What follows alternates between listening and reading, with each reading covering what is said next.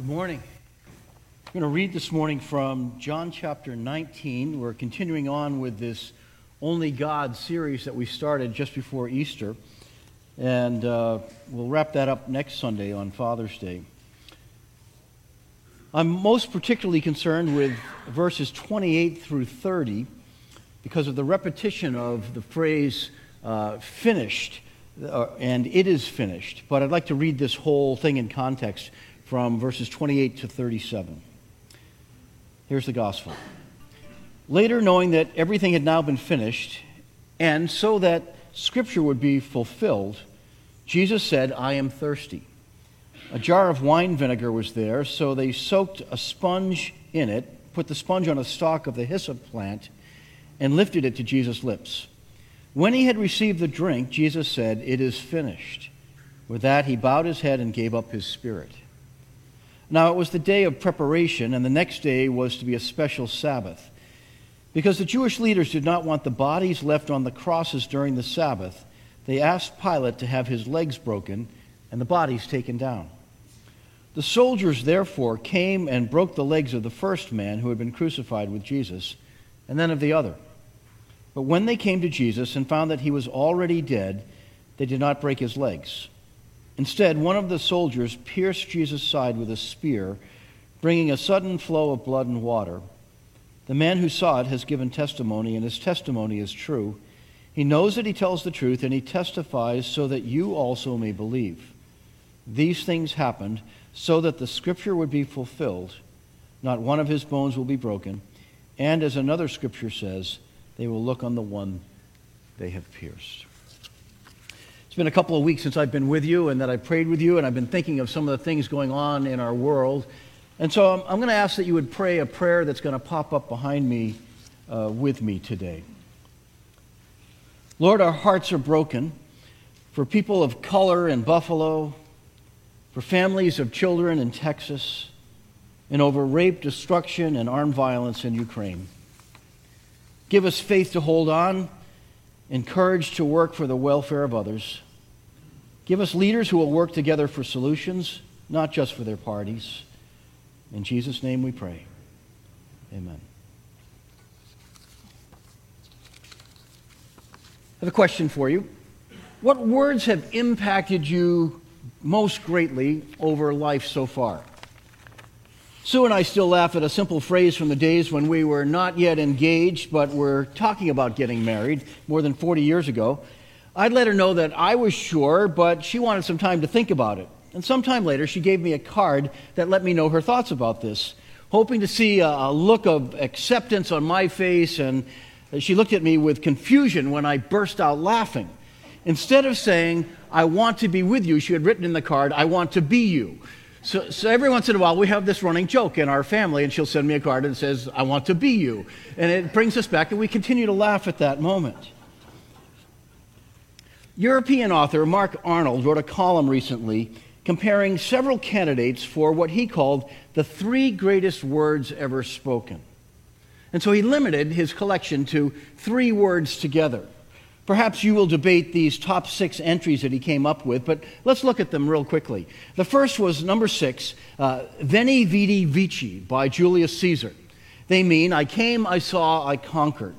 Julius was the greatest Roman general and the first Roman emperor who uttered these words after leading a relatively easy victory in the Battle of Zela in 47 BC.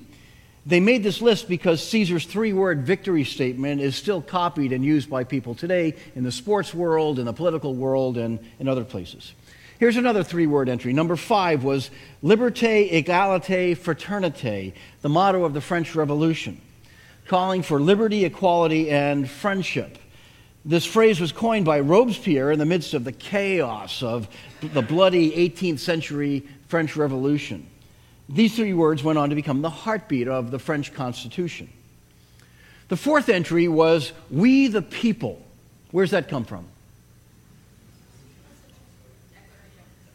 Oh, okay. This, open, this is the opening phrase of the preamble to the Constitution of the United States of America, written in 1787. They're important words for us today and for everyone who believes in democracy as the noblest form of government. And they were echoed in Abraham Lincoln's Gettysburg Address when he spoke of government from the people, by the people, and for the people. The number three entry on his list was their finest hour. Do you know who said that? Sir Winston Churchill. Yeah, you knew it. Churchill uttered these words in 1940 as he praised the costly sacrifices of the Royal Air Force in what became known as the Battle of Britain in repelling Nazi Germany's attempts to bombard Great Britain into submission from across the Channel. That victory gave time for the Allies to partner, plan, and train for the D Day invasion that took place 78 years ago this past Monday. The number two entry on his list departed from historical references, three very simple, powerful words I love you. And so, departing from the historical, he recognized the, the incredible power of those three words to change relationships, to, to change the way that we see other people. But number one on his list were these three words that we're going to focus on today It is finished. The final three words spoken by Jesus on Calvary's cross before he finished his, his last breath and gave up his, his life to his, to his Father.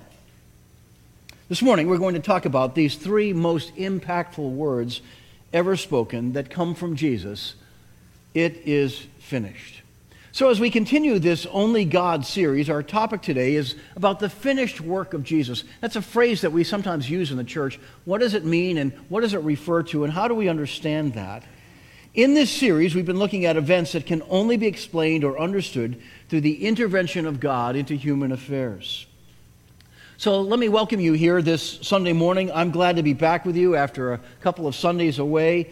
Sue and I took the anniversary trip that we'd hoped to take last year and got postponed to this year. Welcome to all of you who are here in our worship center today. It's good to see you again. I heard that Amy and Christy did a great job in my absence in, in speaking the last two weeks and uh, I'm thrilled whenever I hear that. I hope this morning that we can make all of you feel at home here. Let me also welcome everyone who is watching online. You're an important part of what we're doing. You're an important part of our church family, even though you're watching from home or from some other place this morning. Uh, we have a very dedicated tech team that not only allows uh, them to fill various roles on Sunday mornings, but they allow us to reach you online wherever you are. And we're continually looking at ways to improve the way that we are connecting with you. Christy mentioned a few moments ago that if you are new to North River, whether you're online or whether you're here in the room, we would love for you to connect with us. What she said is going to appear just behind me right now. If you, if you text the word hello to this number, 781 227 8765, we'll let that linger there for a minute. Or you can go to our, our website and, and click the I'm new button. That will take you to a connection card. Or you can just walk out here if you're in the room to the, the Welcome Center and fill out a connection card there. What will happen? You'll get an email from me, hopefully very quickly. You'll get a personal note, and if we can find you at home, you'll get a phone call from one of our staff members. We would simply like to begin the dialogue with you. Where are you at in your spiritual journey? What, what brought you to North River? How can we serve you? And we'd like to begin that conversation. The question for this morning is what did Jesus mean when he said, It is finished? And why are those words considered to be among the most powerful words ever spoken? That's what we're going to focus on this morning. So, we're talking about the finished work of Jesus. I'd first like to look at how this phrase was used in the old world. I said a moment ago, verses 28 through 30 are the ones that we're going to focus on this morning of John chapter 19. Here's what they say John is writing, John's the fourth gospel writer. He says, Later, knowing that everything had now been finished, and so that scripture would be fulfilled, Jesus said, I am thirsty. A jar of wine vinegar was there, so they soaked a sponge in it, put the sponge on a stalk of the hyssop plant, and lifted it to Jesus' lips. When he had received the drink, he said, It is finished. With that, he bowed his head and gave up his spirit. There is an interesting term that is repeated twice in these three verses from John's Gospel. In verse 28, John, as the narrator, tells us, knowing that everything had now been finished. And then we find in verse 30, Jesus' final words from the cross are, It is finished. John was the last of the four gospel writers to put his thoughts down on parchment. So, John, as a gospel writer, is very selective. He knows that Matthew, Mark, and Luke covered very much the same material, in often cases using the exact same words. And so, John uses some accounts and stories that the other gospels chose not to include, or that they weren't there for while John was. And he thinks that these details are important for us. It becomes obvious to us as readers that John wants us to pay attention to this concept of things being finished. Now, when you read about this, Bible scholars and theologians get really excited when they encounter this phrase, it is finished. J.C. Ryle wrote, Of all the seven famous sayings of Christ on the cross, none is more remarkable. A.W. Pink said, Eternity will be needed to make manifest all that tetelestai, which is the Greek word for that phrase, contains. Charles Simeon wrote, Since the foundation of the world, there was never a single word uttered in which such diversified and important matter was contained. Every word, indeed, that proceeded from our Savior's lips deserves the most attentive consideration, but tetelestai eclipses all. So the word that we're looking at in the Greek New Testament is this phrase, or this word tetelestai, which gets translated as a phrase, it is finished. Let's take a closer look so that we can see what got them so excited. We have a three word English phrase in English to, to uh, translate this one Greek concept in the New Testament. Scholars have found that at least six different uses of that word were available in the way that the, the word tetelestai, or it is finished, was used in the first century world. This is the work of Jonathan Kawarnew and Patrick Yakyera in a doctoral study on just this one verse, John 19:30.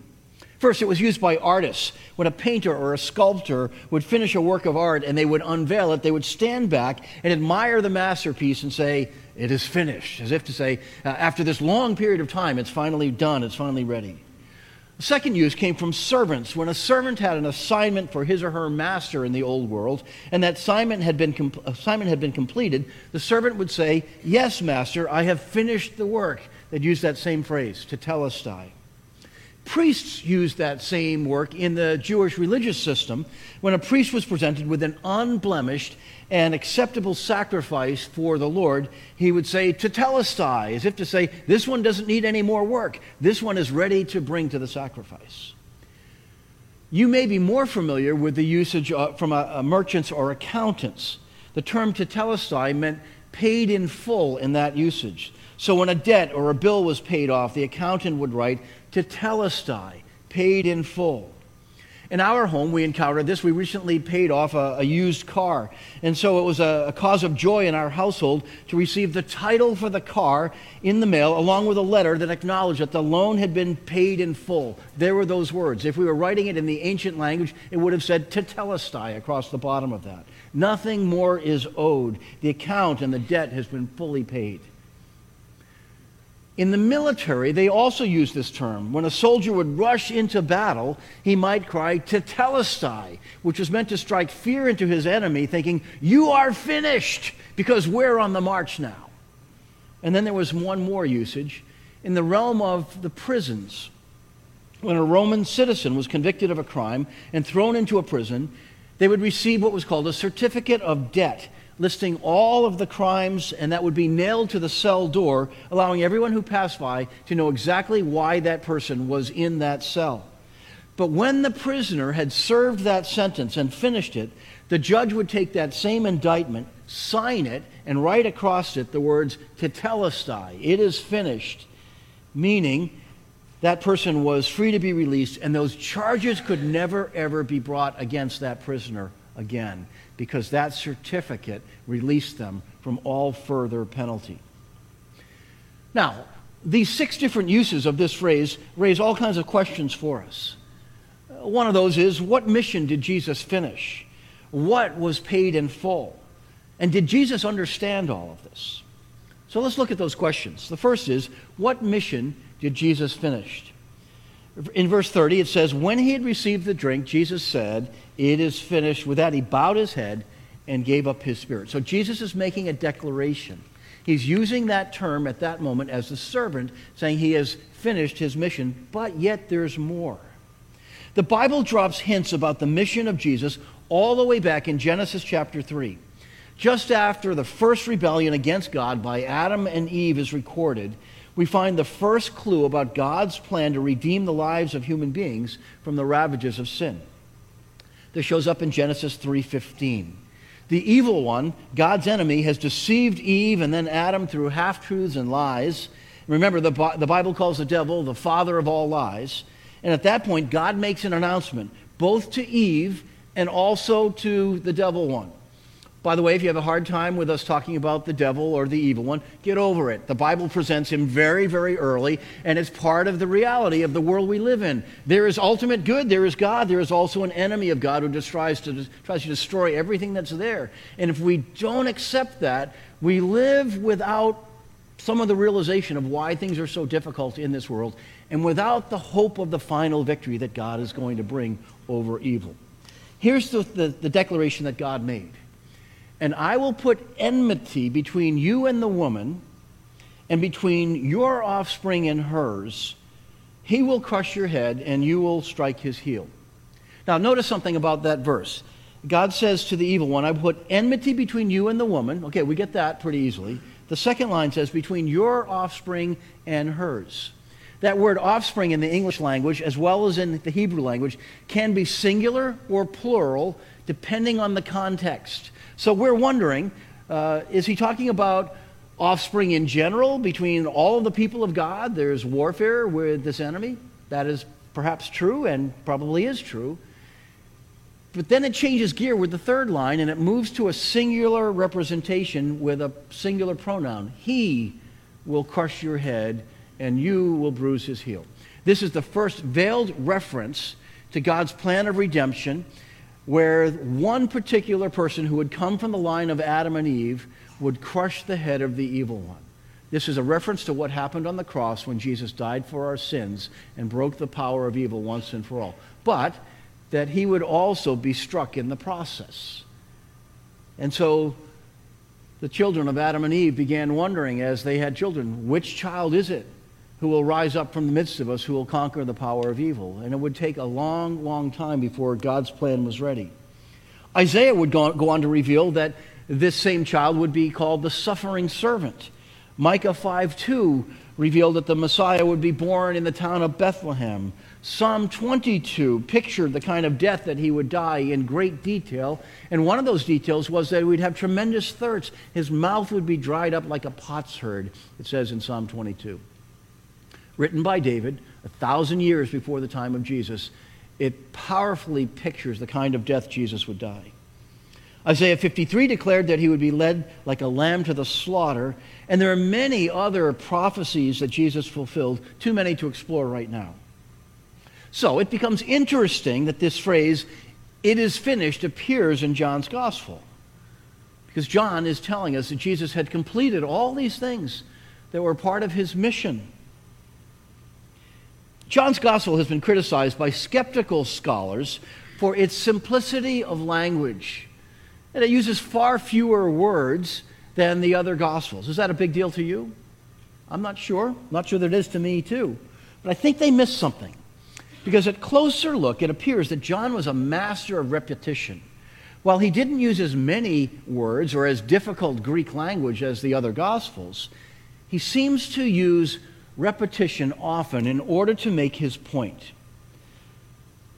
Some, say, some of these same scholars tracked these frequently repeated words in the Gospel of John. The name Father appears 137 times. The verb to send appears 60 times. The concept of the world, 78 times in John's Gospel. The verb love, or the noun love, appears some 57 times. The word believe appears 98 times in the Gospel of John. Seems rather important. And the word eternal life, or the concept of eternal life, shows up 23 times in John's Gospel. Put together, if you just take those words and kind of work out a sentence with them, here's what John seems to be telling us through his use of repetition. In love, God the Father sent his Son into this broken world so that those who believe in Jesus may have eternal life. You know what that is? That's a summary of the gospel. It's a shorter way of repeating John 3:16, which seems to encapsulate the entire gospel. For God so loved the world that he sent his one and only son, that whoever believes in him should not perish but have eternal life.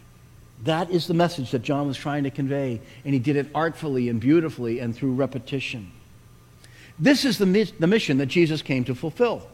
He was serving the task of his Father that his Father had given him to redeem sin sick people and to give them a whole new spiritual life by taking on himself the full penalty of our sin, thereby crushing the power and the hold of the evil one. So, his death on the cross marked the end of Jesus' suffering. It is finished. His death on the cross declared that the debt had been paid in full. It is finished. His death on the cross meant that no further charge can be brought against those who trust in him. It is finished. His death on the cross celebrated that the masterpiece of God's plan had now been unveiled. It is finished.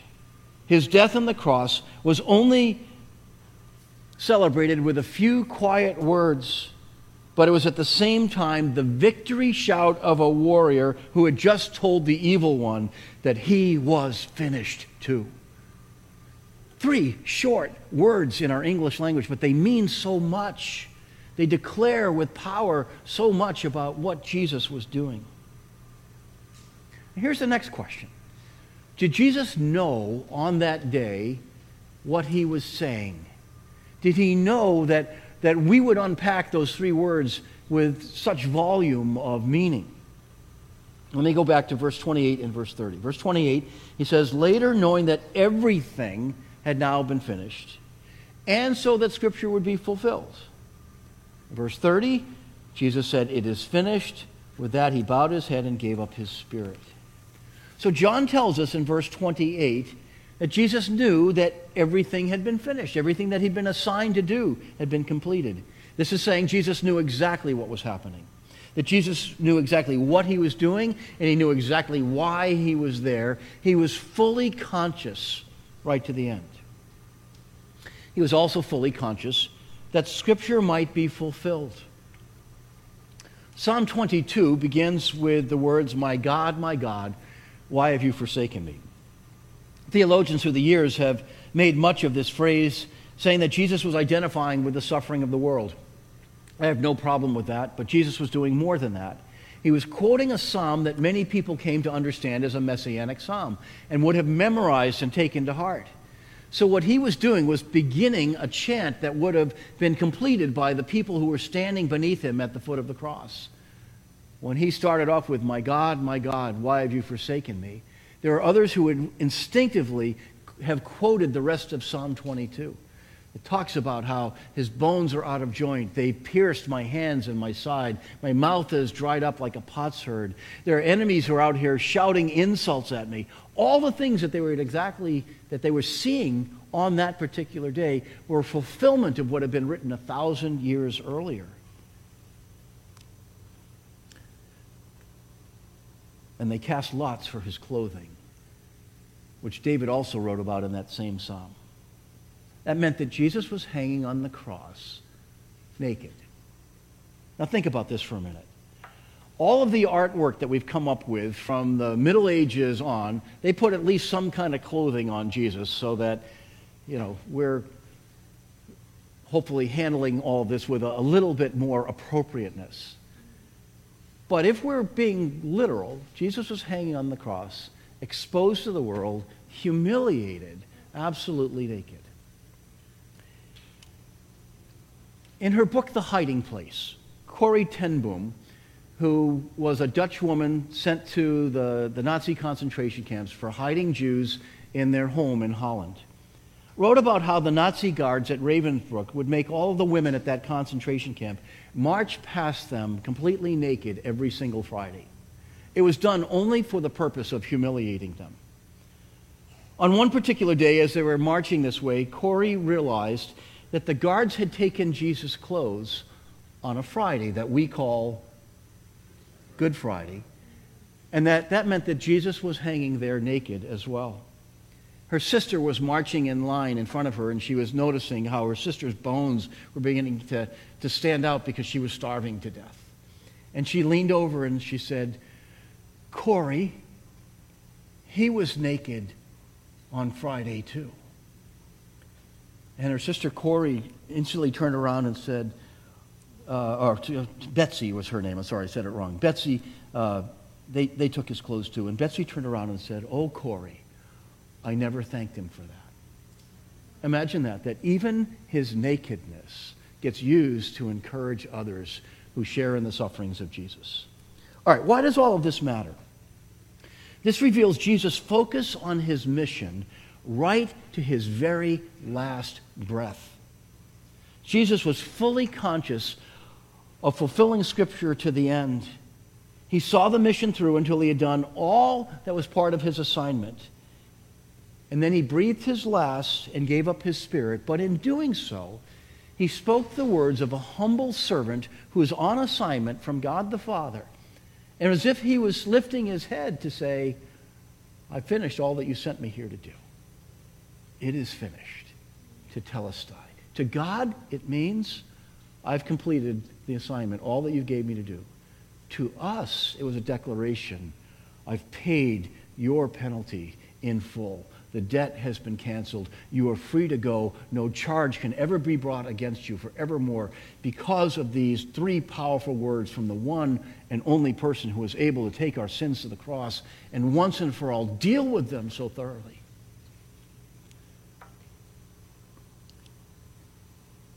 He started his ministry by proclaiming that the prophecy of Isaiah 61 about the coming of the Messiah and the year of Jubilee had been fulfilled in their hearing.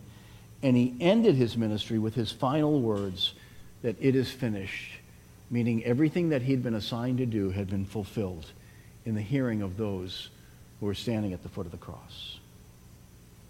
Here's the big idea this morning Jesus so completely finished his saving work that there is nothing we can add but our faith.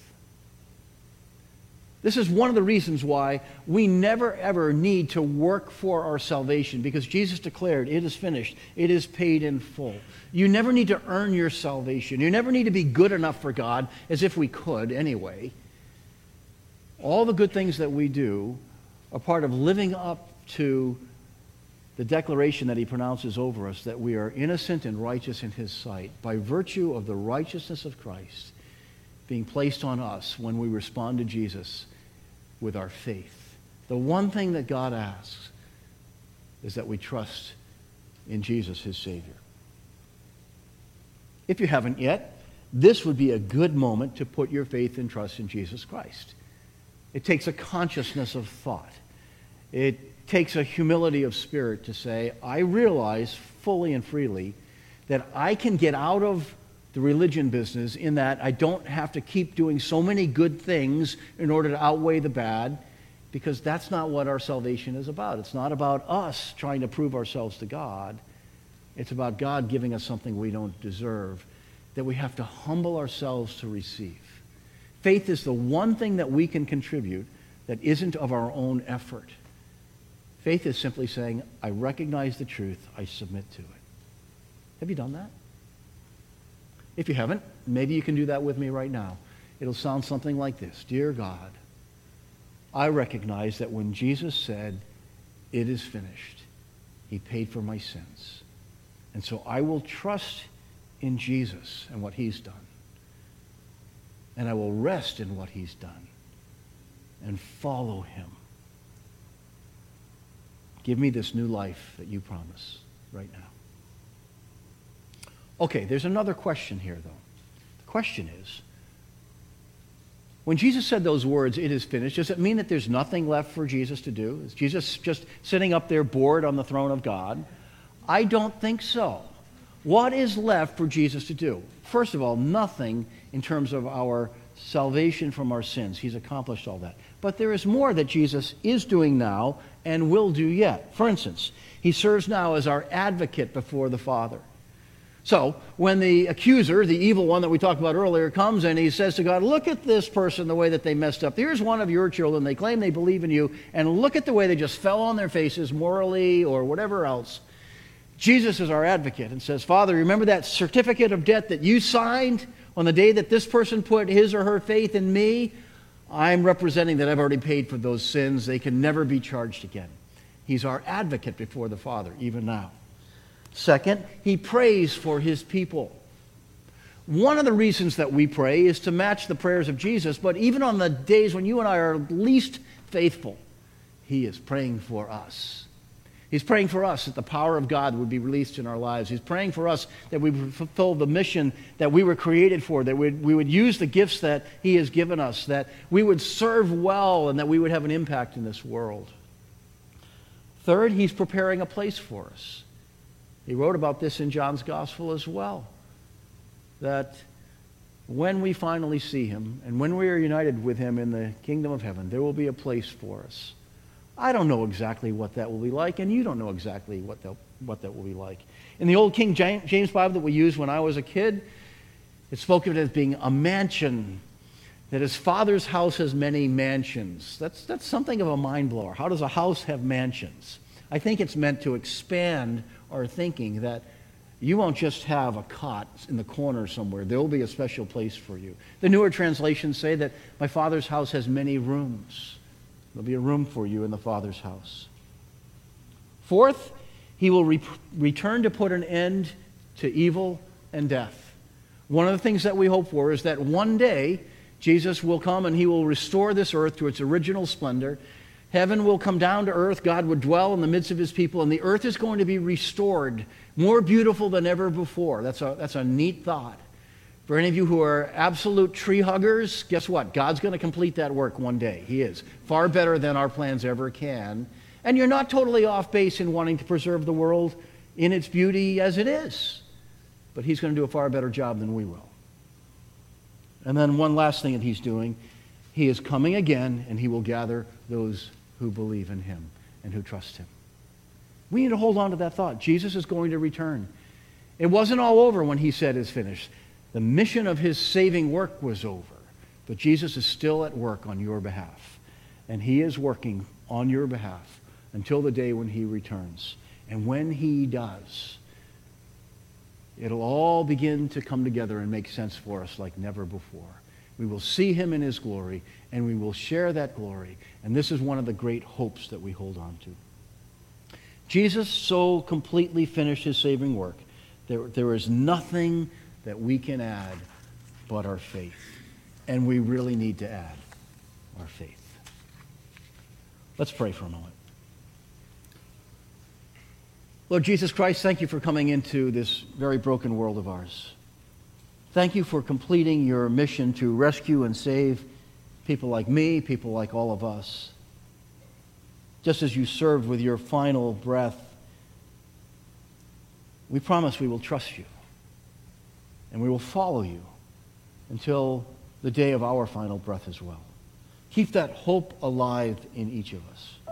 Help us to be people who work for the good of all who are around us and who dare to live out the love that you have shown us, that we might influence many others around us with the same kind of hope in the midst of the brokenness of this world. That there is a God who ultimately will declare victory over all of this. Thank you for allowing us to come and gather today and to worship you and to praise you and to see the work that you're doing in each other. It is beautiful, Lord, when we see the transformation begin to take place in our hearts, in our minds, little by little, day by day. And so we ask that you will carry on and complete the work that you've started in each of us and be faithful to that work. Father, give us the wisdom that we need for this week. Give us the strength that we need to go out into this world. And we pray that you will also draw near to each of us and that your presence will give us the hope that we need to trust that we are yours and that others can be too. In Jesus' name, amen.